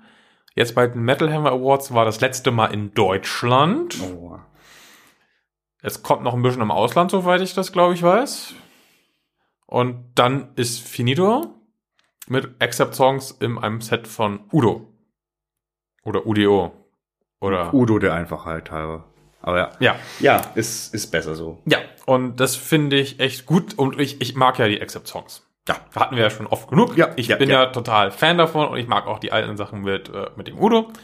Ähm, aber jetzt ist einfach mal gut und ich habe das Gefühl, das Album Steel Factory ist auch so ein Befreiungsschlag, dieses so, jetzt lasse ich es wirklich hinter mir und zeig mal, was ich sowieso drauf habe. Und ähm, es sagen relativ viele so, das ist das beste Album, was er je gemacht hat, solo. Wow. Also, das heißt solo, das ist ja eine Band UDO. Ja, aber also Ähm, das so weit würde ich vielleicht nicht gehen, aber zumindest so aus den letzten zehn Jahren oder so kommt da nichts dran. das ist natürlich eine, das ist eine Bank. Ja, also klar ist so, er wird diesen, diesen Accept Vibe nie wegbekommen, weil die, die Musik von Accept war damals schon stark auf seine Stimme auch äh, ausgerichtet, weil die ist ja auch relativ einzigartig und mit der Stimme kommt halt immer sowas in der Art dabei raus. Aber er macht trotzdem total eigenständige Musik auf dem Album. Es ist, finde ich, relativ abwechslungsreiche Musik auf diesem Album. Also das, da muss ich mir jetzt als vollkommen un unbewanderter Mensch hinstellen, dass ihr nur so einigermaßen mit Akzept ausklingt. Was heißt in dem Zusammenhang abwechslungsreich? Naja, er bedient halt erstmal nicht nur die, die Accept-Trademarks, Hm? Ähm, und das ist halt sowohl inhaltlich als auch, also inhaltlich im Sinne von, äh, von den Texten, ist das ein relativ breites Feld, was er da aufmacht, von persönlichen Sachen über halt äh, kleine Stories und so. Aber auch von den Melodien her ist es halt echt viele Sachen, wo man sagt, das würde vielleicht nicht unbedingt auf einem klassischen Accept-Album oder auch einem anderen UDO-Album stattfinden. Ich find's gesanglich auch verdammt stark tatsächlich. So hat man ihn schon lange nicht mehr gehört. Es gibt zum Beispiel diesen Song äh, The Way. Ich glaube, heißt er The Way? Ich habe es aufgeschrieben. The Way. Der Song an sich finde ich nicht so gut. Aber Alter, was der, der Mann, der seit 1968 Musik macht, Das ist schon krass. da stimmlich raushaut. Vor allem, weil er vorher noch irgendwie erzählt von wegen irgendwie hier Stimme und Körper werden irgendwie schwächer, aber hier meint es still krass. Äh, Mind is still krass. ich weiß jetzt nicht, wie es genau sagt, aber is your power? Aber dieses so irgendwie, äh, ich werde irgendwie älter, aber ich bin immer noch äh, hungrig und, äh, und wütend. Es gibt auch einen Song Hungry and Angry, der ist leider auch nicht so stark. Aber das, die Aussage passt halt trotzdem. Der hat, halt immer, ab, ja. der hat halt immer noch total Bock, der ist immer noch sauer auf verdammt viele Sachen. Und zwar nicht so Angry Anderson sauer, sondern halt wirklich. Worauf ist der denn sauer? Der ist pisst. Aber warum? das, muss man doch mal fragen dürfen. Ich weiß es doch auch nicht. Also, Aber man, nimmt ihm halt total ab, dass er da nicht eine Rolle spielt, sondern dass er sich in dem, was er da macht, wirklich total wohlfühlt. Und es ist halt auch. Ich weiß nicht, ich, ich bin total happy mit diesem Album. oh. Da sind auch ein paar Sachen drauf, die da nicht raufgemusst hätten, so, aber auch zum Beispiel die Gitarrenarbeit. Und wenn man gl- vergleicht so mit Gravedigger, der Gitarrensound ist jetzt nicht unähnlich grundsätzlich von diesen beiden Bands. Aber wie viel mehr die von UDO aus den Gitarren einfach rausholen an kreativen Leistungen, das ist einfach eine ganz andere Liga. Und eigentlich müsste das eine ziemlich gleiche Liga sein, weil da sind auch nicht so viele Jahre und äh, Erfahrungsunterschiede drin. Keine Ahnung. Und das, das stampft und das kreischt und das heißt einfach eine, eine echt. Das ist eine Steel Factory einfach, ne? Also, da, denn, also ich Ja. fand den Namen ja irgendwie scheiße, aber es passt ja Und anscheinend. die Namen sehr, sind sehr ja gut. alle von UDO immer so. Äh, Metalizer und hast du nicht gesehen? Oder Ja. Metalized, glaube ich. Metalized? Ja, das könnte, ist aber das ist ja auch so ein Priest-Ding, ne? Also da. ja, also, voll. Und ist er ja auch optisch immer gewesen. Ja. Ähm, das ist schon so ein bisschen das deutsche Priest. Kann man vielleicht sogar tatsächlich? Da habe ich gleich eine schöne Anekdote zu, Ja. wenn du fertig bist. Nee, also ich finde das echt, das ist ein, ein, ein- sehr gelungenes Album. Und wenn man ansatzweise irgendwie auf mit der Stimme kein riesiges Problem hat, sage ich mal, weil ich kenne Leute, die laufen da schreiend weg, dann sollte man sich anhören, wenn man mit deutschem Heavy Metal irgendwas anfangen kann oder mit klassischem, sollte man sich das anhören. So und wie gesagt, alleine mal, wenn man so Way mal anhört, der kann mehr mit seiner Stimme machen als nur diesen Udo Kreisch. Und den kann er immer noch schön. Das ist auch noch. Der ist immer noch da. Da. Oh, ah, weiß nicht. Ich werde da, ich werd da nicht mehr Fan von, aber ich kann verstehen, warum man Fan ist.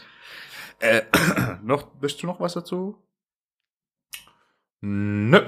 Da möchte ich nur kurz, äh, ich wollte mir in Vorbereitung auf die heutige Folge äh, die aktuelle Cover-Story von Metal Hammer angucken. Dirk Schneider trifft Doro Pesch.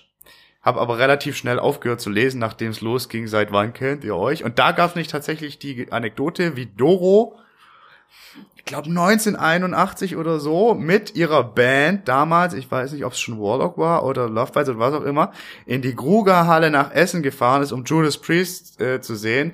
Und da hatte die Band schon angefangen und Doro so ein Scheiße, Priest spielen schon und es sagt irgendjemand, nein, das sind aber Accept. So, kurze Anekdote, danach wurde es ziemlich langweilig, weil, wo wohnt ihr jetzt? Egal. Off-Topic. Hatten Accept denn das so hier Lederding und so eigentlich vor Priest? Weil ich weiß, dass sie es nicht von Priest haben. Weil das, die haben ja diese ganze, das haben sie ja alles aus den USA genommen von hier der, der Frau vom, vom Dingsbums, vom Wolf. Und die kommt aus dieser Rocker-Geschichte. Ja, Da haben die das ja her. genau, also nicht aus Weil der, das ist aber parallel entwickelt. voll, bei, bei Priest halt aus der Queer Culture, aus der äh, Schwulen-Szene und bei Wingswolf einfach aus der Rocker-Szene dann wahrscheinlich und dann aber noch mal ein bisschen abgewandelt. Ja. So. Kommen wir zum ersten und letzten, also meinem letzten und dem letzten Album der heutigen Folge. Einem, das auch wirklich mal ein bisschen aus diesem Power, Heavy, True, Symphonic Metal bla rausschlagt. Das einzige Album, was ich mir auch schon... A Cappella Hero Power Metal vergessen. Sorry. Rakatakataka. Gott. ähm, das einzige Album, das ich mir wirklich bewusst aktiv angehört habe, bevor es an diese Folge ging, dass ich mir auf Vinyl gekauft habe. Mantar. The Modern Art of Setting a Blaze. Was soll ich sagen? Ich finde den Namen scheiße. Welchen jetzt? Mantar Der oder? Albumtitel. Warum? So schulzig, finde ich, ein bisschen. Ich finde, es ist halt irgendwie eine ganz geile, also ganz geile Fortsetzung von O to the, ne, von, von Death by Burning zu O to the Flame zu äh, The Modern Art of Ja. Setting a Place, a Blaze und dazu kommen wir später, das hat ja auch eine Ansage, da, da geht's ja auch um was.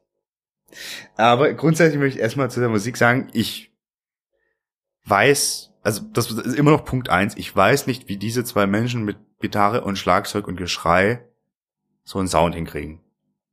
Und das kriegen sie auch live hin. Und auf der Platte funktioniert's genauso gut. Also die, das ist ein, das drückt wie Sau, aber gleichzeitig, nachdem ich die letzte bis auf Era Borealis und, und Schwanenstein und so ein bisschen, da hat mir irgendwas gefehlt. Vielleicht war es ein bisschen zu wiederholt, weiß ich nicht. Die neue ist so viel ausgefeilter. Das ist ja, da ist nämlich nicht mehr nur voll auf die Fresse, sondern sind echt Gitarrenparts drin, so irgendwie in dem Song, wie heißt der? Dem, dem Dynasty of Nails oder auch in dem vorab ausgekommenen äh, Seek and Forget. Da macht Hanno an der Gitarre unfassbar geile Dinge, die man gar nicht mal so unbedingt beim ersten Mal hören wahrnimmt. Aber dann, wenn man es tut, ist es so, was, wie geht das? Und ähm, was auch sehr, sehr zuträglich ist und was ja Ansage war, so, das soll die kompakteste Platte werden. Mhm.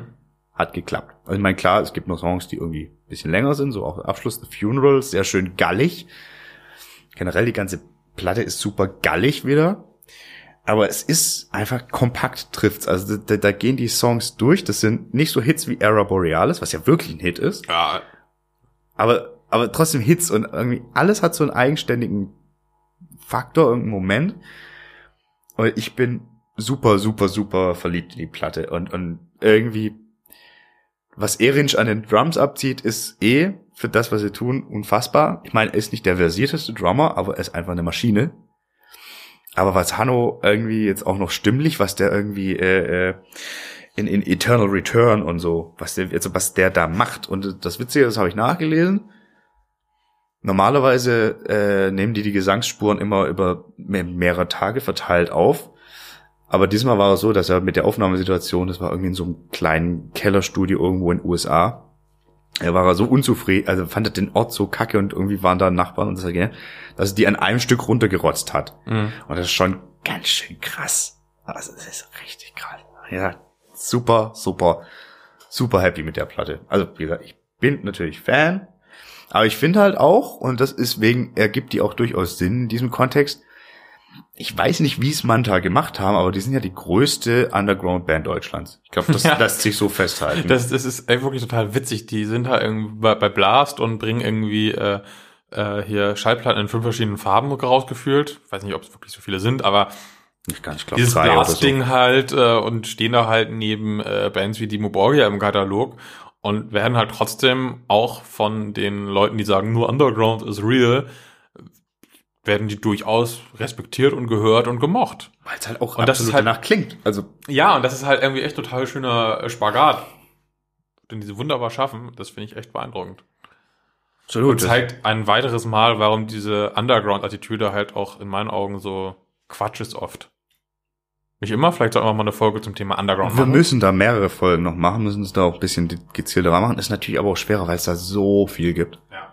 Aber also für, für, für, für, für die jetzt äh, nicht repräsentative, aber doch repräsentative, weil wie gesagt, das waren die größeren Releases. Powerwolf haben wir jetzt natürlich außen vor gelassen, weil haben wir Haben uns schon, schon, komplett ja. gelesen. Aber sagen, so, das war der Status quo aktuell Metal in Deutschland. Wo ich auch sagen, wo halt die Szene in Anführungszeichen drüber auch geredet hat, was irgendwie ein Titelblatt irgendwie bekommen hat, ähm, bei einem, bei einem Magazin oder eine größere Stories bekommen hat. Das waren diese Bands und da fallen Manta tatsächlich äh, stark äh, aus dem aus dem Pulk raus, sag ich Ja. mal. Und trotzdem passen die halt zu beides. Die passen zu den größeren Stories und die passen aber halt auch zu dem kleinen undergroundigen, der kleinen Kaschemme da irgendwie. Und das ist echt spannend. Das ist es. Und da wird's darüber, also wie gesagt, geht los, kauft euch dieses Manta-Album, selbst wenn ihr die Musik nicht mögt, kauft es, weil die haben es einfach verdient. Und das UDO-Album. Und das UDO-Album, das werde ich mir, ich, ich höre es mir wirklich an. Ich höre es mir an.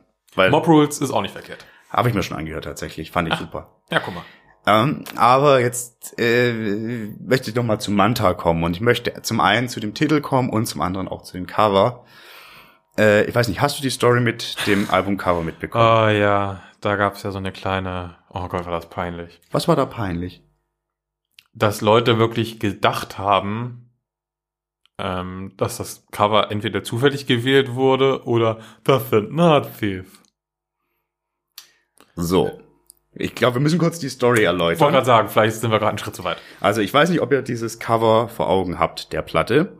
Es zeigt, äh, wenn man es wenn man's ganz äh, neutral betrachtet, eine Engelsfigur auf einem güldenen Relief, äh, naheliegend der äh, Erzengel Michael, der äh, den Drachen beziehungsweise die Schlange niederstreckt. Das Motiv hatten wir irgendwo, irgendwo bei Parkway Drive oder so. Egal.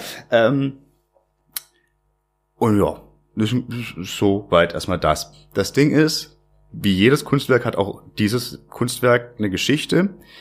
Und zwar äh, ist das das Stück äh, Der Lichtbringer von einem Künstler, dessen Namen ich vergessen hätte, es 1936 angefertigt hat. Das hängt so in Bremen rum.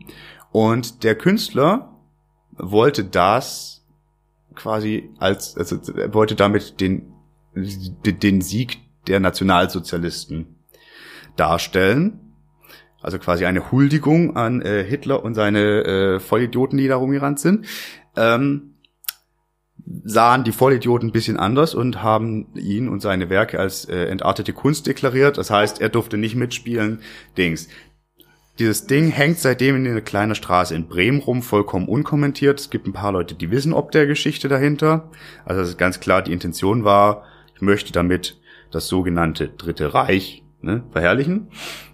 Und natürlich ist eine Wahl von so einem Cover sehr, sehr, ne, man muss natürlich dazu sagen, äh, das sind Bremer Jungs. Genau, da geht's schon mal, da geht's los. Die, die kennen das, die kennen schon sehr lange und wissen auch, worum es geht. Und natürlich haben sie das sehr bewusst gewählt.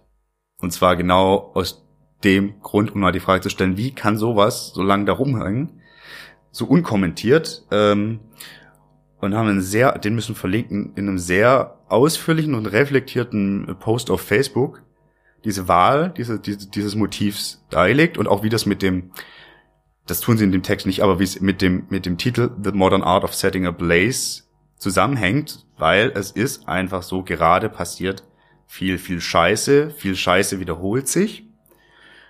Und es gibt noch von der damaligen Zeit solche Relikte, die übrig sind und unkommentiert bleiben und du kannst darauf warten, bis die umgedeutet werden oder auch nicht.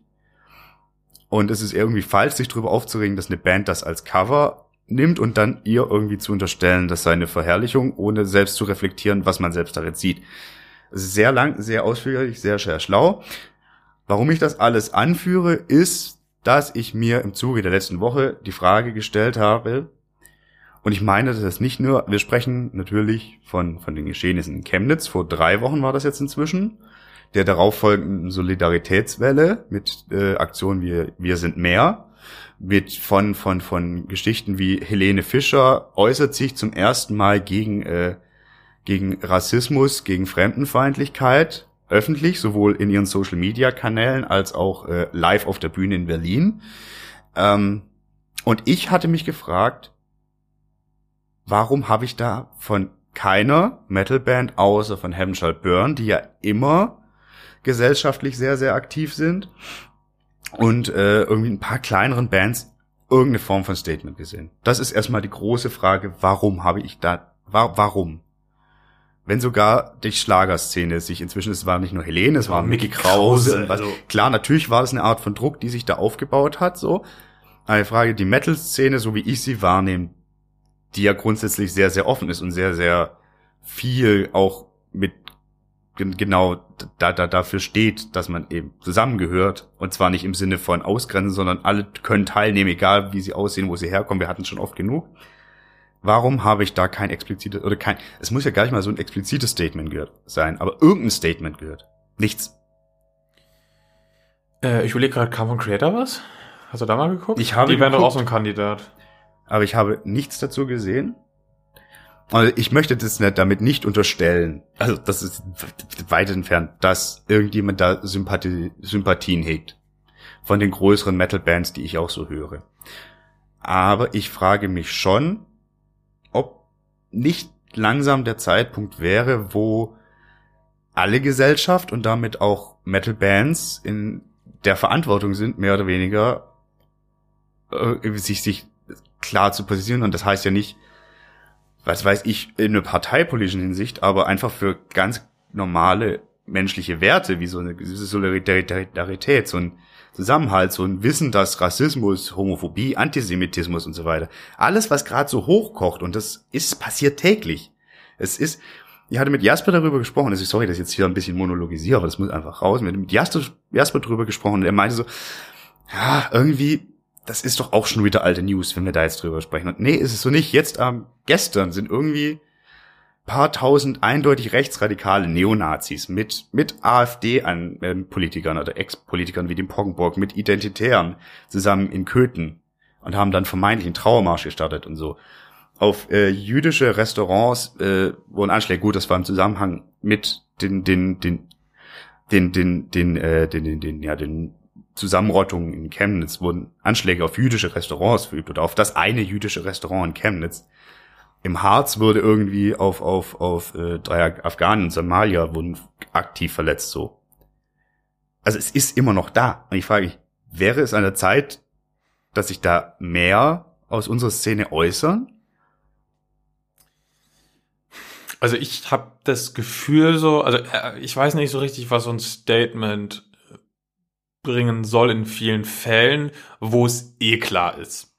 Mhm. Also ich muss von einer äh, Band mit einem, ich sage jetzt einfach mit einem, mit einem farbigen als Sänger zum Beispiel, muss ich kein Statement in die Richtung hören. So äh, ist klar. Ich muss von Heaven Shall Burn kein Statement in die Richtung hören. Das ist auch klar. Ich muss vom Creator kein Statement in die Richtung hören. Also ich bin mir bei, bei den allermeisten Metal-Bands eigentlich, weil sie auch so international unterwegs sind, da ist irgendwie eh schon klar, wohin irgendwie, wo der Pfeffer ist so. Also, nee, wie heißt das denn, das Sprichwort? Wo der Pfeffer weg? Wo nee, nee, das ist was anderes. Egal. Ja, also wie die ticken. So. Genau, also ich. Das ist bei einer, bei einer Helene Fischer, die sich halt noch nie geäußert hat, ist es halt was völlig anderes als bei einer Band, die schon immer irgendwie, äh, meinetwegen gesellschaftskritische Sachen verarbeitet hat. Was die Das ist meisten erstmal so ein Thema, ja, tun, selbst eine Band wie. Rammstein hat dann ja. Das heißt, haben- selbst eine Band, die, die sind ja super subversiv und schon immer krass. Ja, politisch. aber die haben halt auch nicht gesagt, wir machen irgendwie ein Statement, sondern wir machen halt einen Song wie links so drei, vier. Genau. So. Ist ja ein Statement. Denke ich auch, ja, genau, ich denke auch, ich denke auch halt musikalische Statements werden vielleicht jetzt auch wieder mehr werden. Mhm. Davon gehe ich irgendwie aus. Ich habe das Gefühl, das ist halt eher der Weg von Metal. Wenn man mal von äh, Leuten wie ähm, Rob Flynn absieht, ist es ja auch einfach so, dass Metal halt nicht so ein Köpfe-Ding ist. Und dass es halt eher um die Inhalte der Musik geht. Und vielleicht kommt es dann halt tatsächlich eher mit ein bisschen Verzögerung in den nächsten Alben-Releases. Das ist so eine Theorie und ich habe hab mir zum Beispiel auch überlegt, so, sollen wir jetzt Wacken Open Air irgendwas machen, aber wir sind das Wacken Open Air, wir machen ein Festival mit Leuten aus 70 Nationen, so das ist doch unser fucking Statement.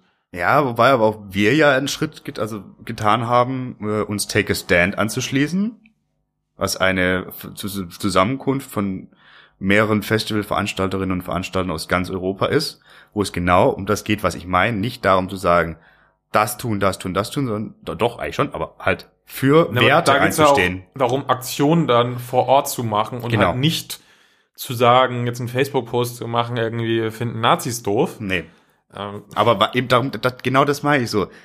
Das brauche ich auch nicht von Metal-Bands hören. Also doch, also möchte ich explizit, habe ich kein Problem damit, das explizit zu hören, aber irgendwie so etwas zu tun für, für Solidarität, für, für einen Zusammenhalt, irgendwie für die positiven Dinge.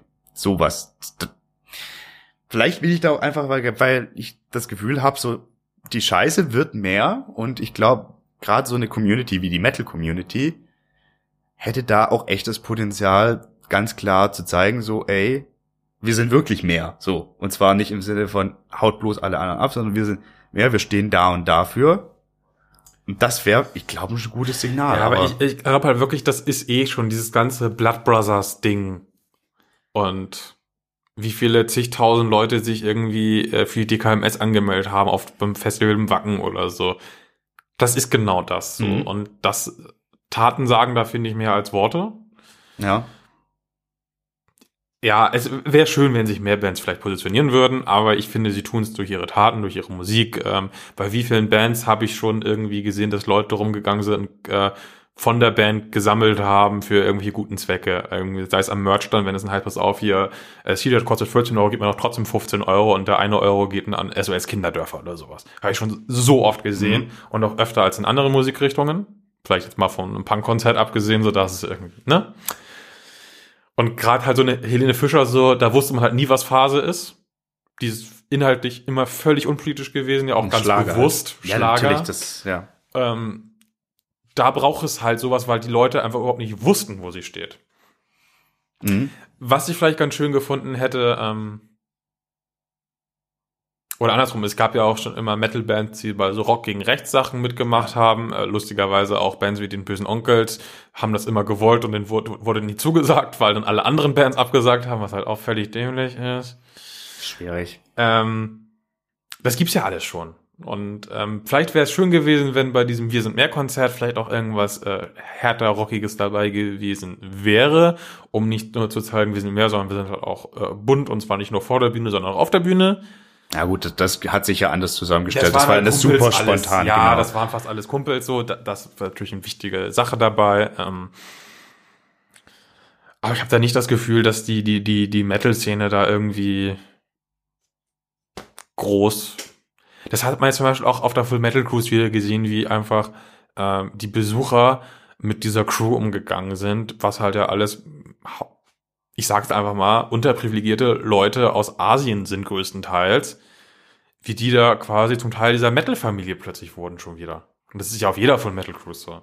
Und auf der Full Metal Cruise ist es halt nicht wie in Wacken, dass da Leute aus 70 Nationen rumlaufen, sondern das sind in erster Linie äh, deutsche Weiße im mittleren Alter.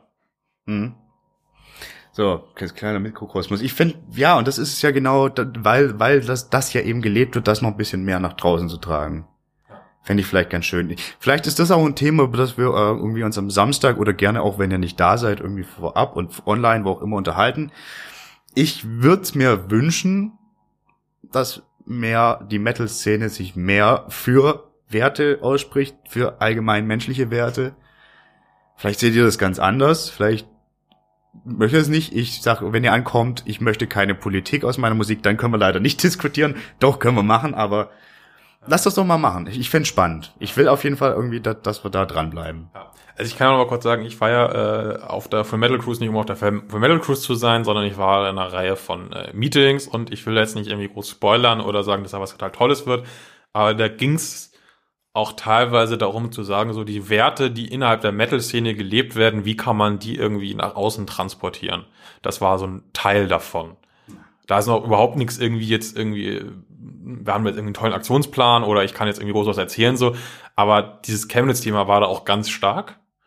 Und ähm, was auch lustig ist, äh, was mir da aufgefallen ist, wo wir es gerade von dem Manta-Ding hatten und diesem Kunstding. Nee. Das gleiche ist in Chemnitz ja auch. Da, als die Nazis sich äh, am äh, Karl-Marx-Kopf da getroffen haben, da war das ja völlig in Ordnung.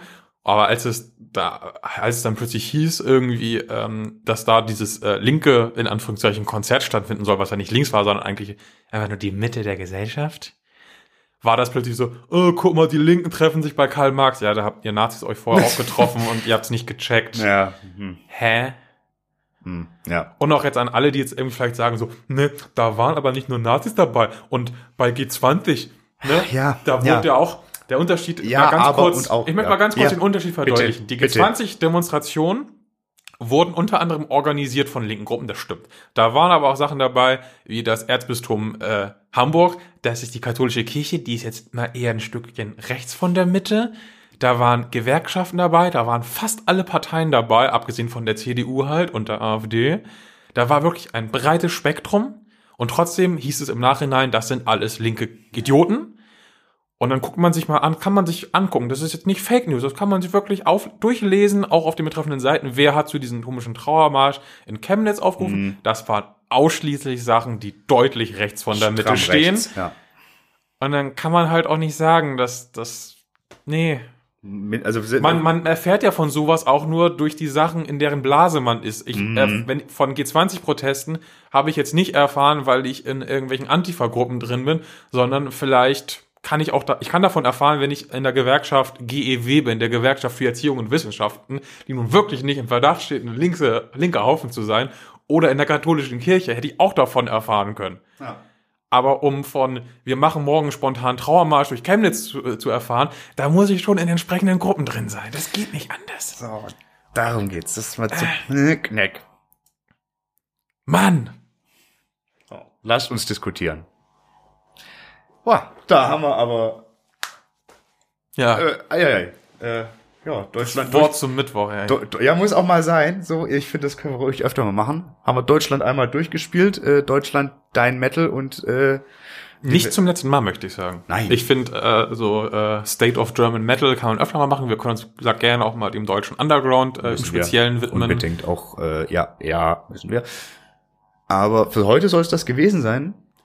Ich glaube, oder? Hast du noch irgendwas? Nee, ich bin durch. Ich bin, ich, ich hab Bock, äh, Dinge zu tun. Bin froh, dass wir doch noch so diskutieren konnten. Ja. Und würde jetzt sagen, vielen Dank Jasper. Vielen Dank, Stefan. Vielen Dank euch fürs Zuhören. Danke, danke. Vielleicht sehen wir uns am Samstag. Wenn nicht, sehen wir uns online und spätestens irgendwann woanders. Genau. Wir hoffen, dass man es auch vernünftig hören kann. Wir haben eine Lösung. Äh, ob das hörbar ist, wird man sehen. Vielleicht wird es eine einmalige Gelegenheit für alle Anwesenden. wir wir wissen es nicht. Aber wir, wir wollen es auf jeden Fall versuchen, euch auch zugänglich zu machen, da draußen, die ihr nicht nach Hamburg kommen könnt.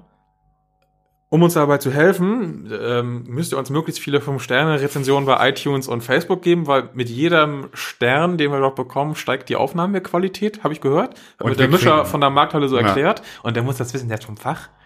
Ja, der macht das schon auch echt lange. Ja, ja. Also, das Der wird ja auch nicht rausgelassen. Der, der, der lebt ja an diesem Mischpult. Er kriegt ab und zu so Wasser und Brot und das reicht ihm. Nee, ich dachte eigentlich so Audiokabel mit ein bisschen Soße und Pesto. Mm, Ja, ja. Audiokabel. Eine Pizza mit Schrauben, bitte. In diesem Sinne. So long. And thanks for all the fish.